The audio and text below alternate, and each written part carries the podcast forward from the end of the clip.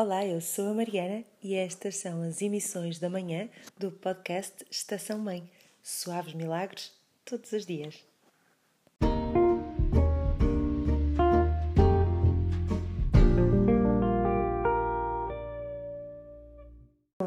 Bem-vindos às emissões da manhã do Estação Mãe. Já tens a tua caneca de café ou de chá para começar o dia? Eu sim, tenho aqui comigo o meu chá de gengibre e limão, aromatizado assim com canela. Sabe muito bem este momento aqui só meu, no início da manhã, que ia partilhar convosco, mas a casa ainda é em silêncio, só para mim. Às vezes é, é o único momento do dia assim que me dá energia para, para levar o dia para a frente. Eu acho que hum, os pais dos miúdos pequenos, como eu, e se calhar dos mais crescidos também, estamos todos a torcer para que a escola volte em breve, não é verdade? Então, que tal irmos visitar uma e até o outro lado do mundo? De uma forma virtual, pois claro que está tão na moda.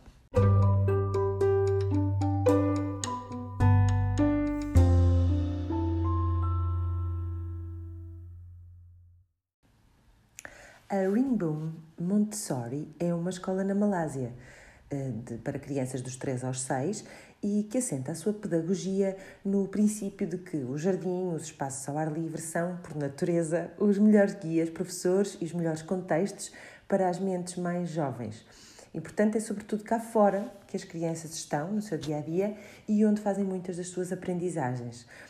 Na Ringboom praticam a filosofia de ensino Montessori, que se baseia na, na unicidade e no potencial único e diferenciado de cada criança e promove o desenvolvimento infantil em seis áreas que estão interligadas e que são vistas com, tendo, como tendo exatamente a mesma importância. Desde os três anos, que é, são trabalhados de forma prática conceitos como a matemática e a linguagem, a vida prática do dia a dia movimentos e sensações, o conhecimento do, do mundo onde, onde vivemos e a expressão artística e a criatividade.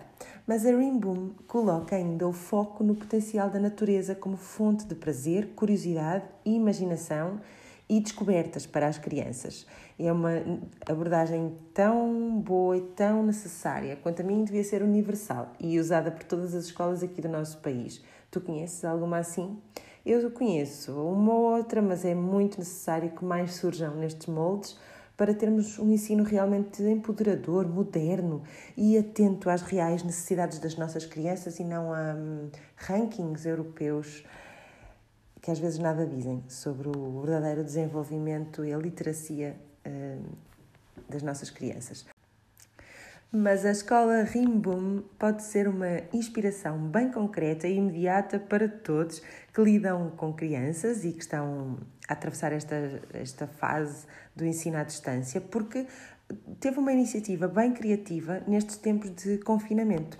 Para continuar, para dar continuidade à aprendizagem dos conteúdos ligados à jardinagem, à sustentabilidade e alimentação, uh, saudável, que são trabalhados por norma num dia a dia normal na escola, criou kits para as crianças poderem trabalhar em casa.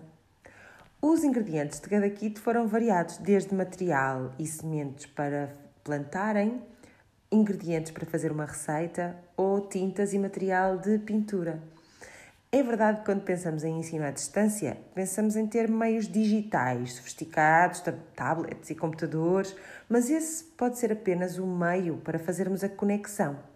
E se bem que as crianças aderem a tudo que sejam formas de aprendizagem com ecrãs e realidade virtual, precisam e muito, sobretudo nas idades mais precoces, de trabalhar com as mãos. Fazer, construir, criar algo palpável faz talvez mais falta do que nunca.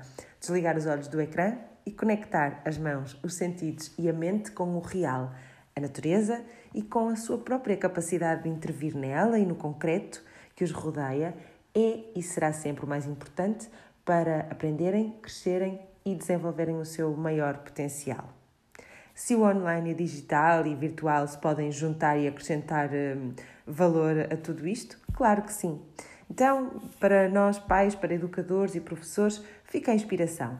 Como é que podemos manter as nossas crianças interessadas e desafiadas pelo offline? Porque há tem sido um belo desafio de se conseguir isso e sei que na maioria das casas com crianças e adolescentes também.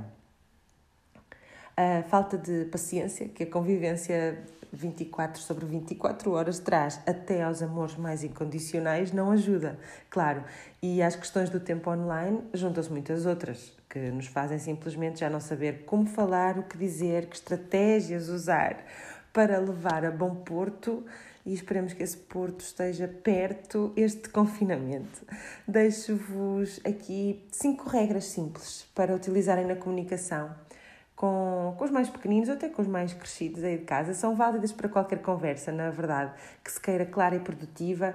E além de podermos utilizar com os nossos filhos, eh, podes tirar também ideias para falar com colaboradores e até com os nossos companheiros, olhem, até connosco próprios, são esses que falam às vezes com os vossos botões.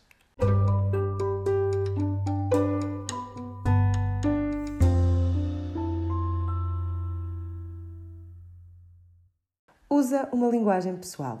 Não digas a mãe quer ou o pai precisa a falar de ti próprio. Diz eu. Usa os verbos na primeira pessoa do singular e expressões que falem de quem tu és, o que queres e precisas e não uma linguagem que desresponsabiliza e que utilizamos muito com as nossas crianças no dia a dia.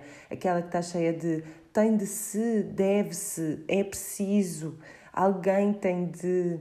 Ou então muitas vezes baseada no outro, cheia de tu isto, tu aquilo. Fala de ti quando estiveres a comunicar algo sobre ti ou uma necessidade tua.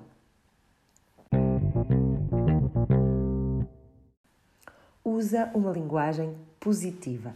Procura sempre fazer os pedidos ou explicar como queres que as coisas se passem pela positiva o que tem de ser feito e não o que não pode ser feito. Explicar a forma certa e não enfatizar a forma errada.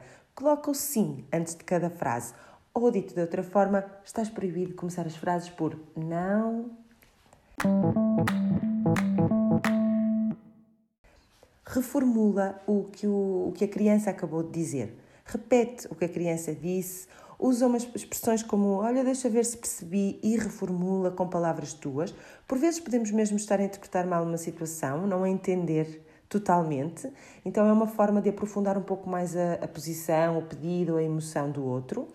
E uma forma também de refletirmos sobre o que nos está a ser dito, eliminando o ruído e a tendência que temos para as respostas prontas. É também uma forma de mantermos a conversa sem termos de dar logo um sim ou um não, uma resposta e podemos fazê-lo num momento mais tranquilo depois de pensarmos um pouco. Assume e mantém a tua posição, decisão com firmeza, mas também com afeto. Mantermos uma posição contrária à da criança ou mantermos-nos firmes numa decisão que nos parece ser o melhor ainda que suscite resistência e comportamentos desafiantes do outro lado, não tem de ser acompanhado de agressividade ou violência. Podemos ser muito firmes e muito bondosos, seguros do nosso não e seguros do nosso amor. Podes manter a tua posição contrária à do teu filho e ainda assim validar tudo o que ele está a sentir ou a desejar. Usar palavras como compreendo, entendo o que estás a sentir e lamento que tenha de ser assim não invalida manter a nossa decisão ou opinião. Assegura que na conversa ou no diálogo envolves a outra pessoa. Mesmo que seja a tua criança ainda pequenina, envolve-a na solução. Assegura que fazes bastantes perguntas, não despejas sermões, ou seja, que é mesmo um diálogo e não um monólogo, e que envolves a outra pessoa na solução. Mesmo uma criança mais pequena pode e deve ter voz. Experimenta dizer como podemos resolver. Tens uma ideia? Qual é a tua proposta? O que é que achas que pode acontecer? E ficarás surpreendido com os resultados. Foi útil? Ficam estes cinco princípios ficam escritos nas notas do episódio, caso queiras depois levar contigo ou reler com calma. Tenha uma tranquila terça-feira. Acho que teremos outra vez sol. Que bom! E cuida-te para poderes cuidar melhor.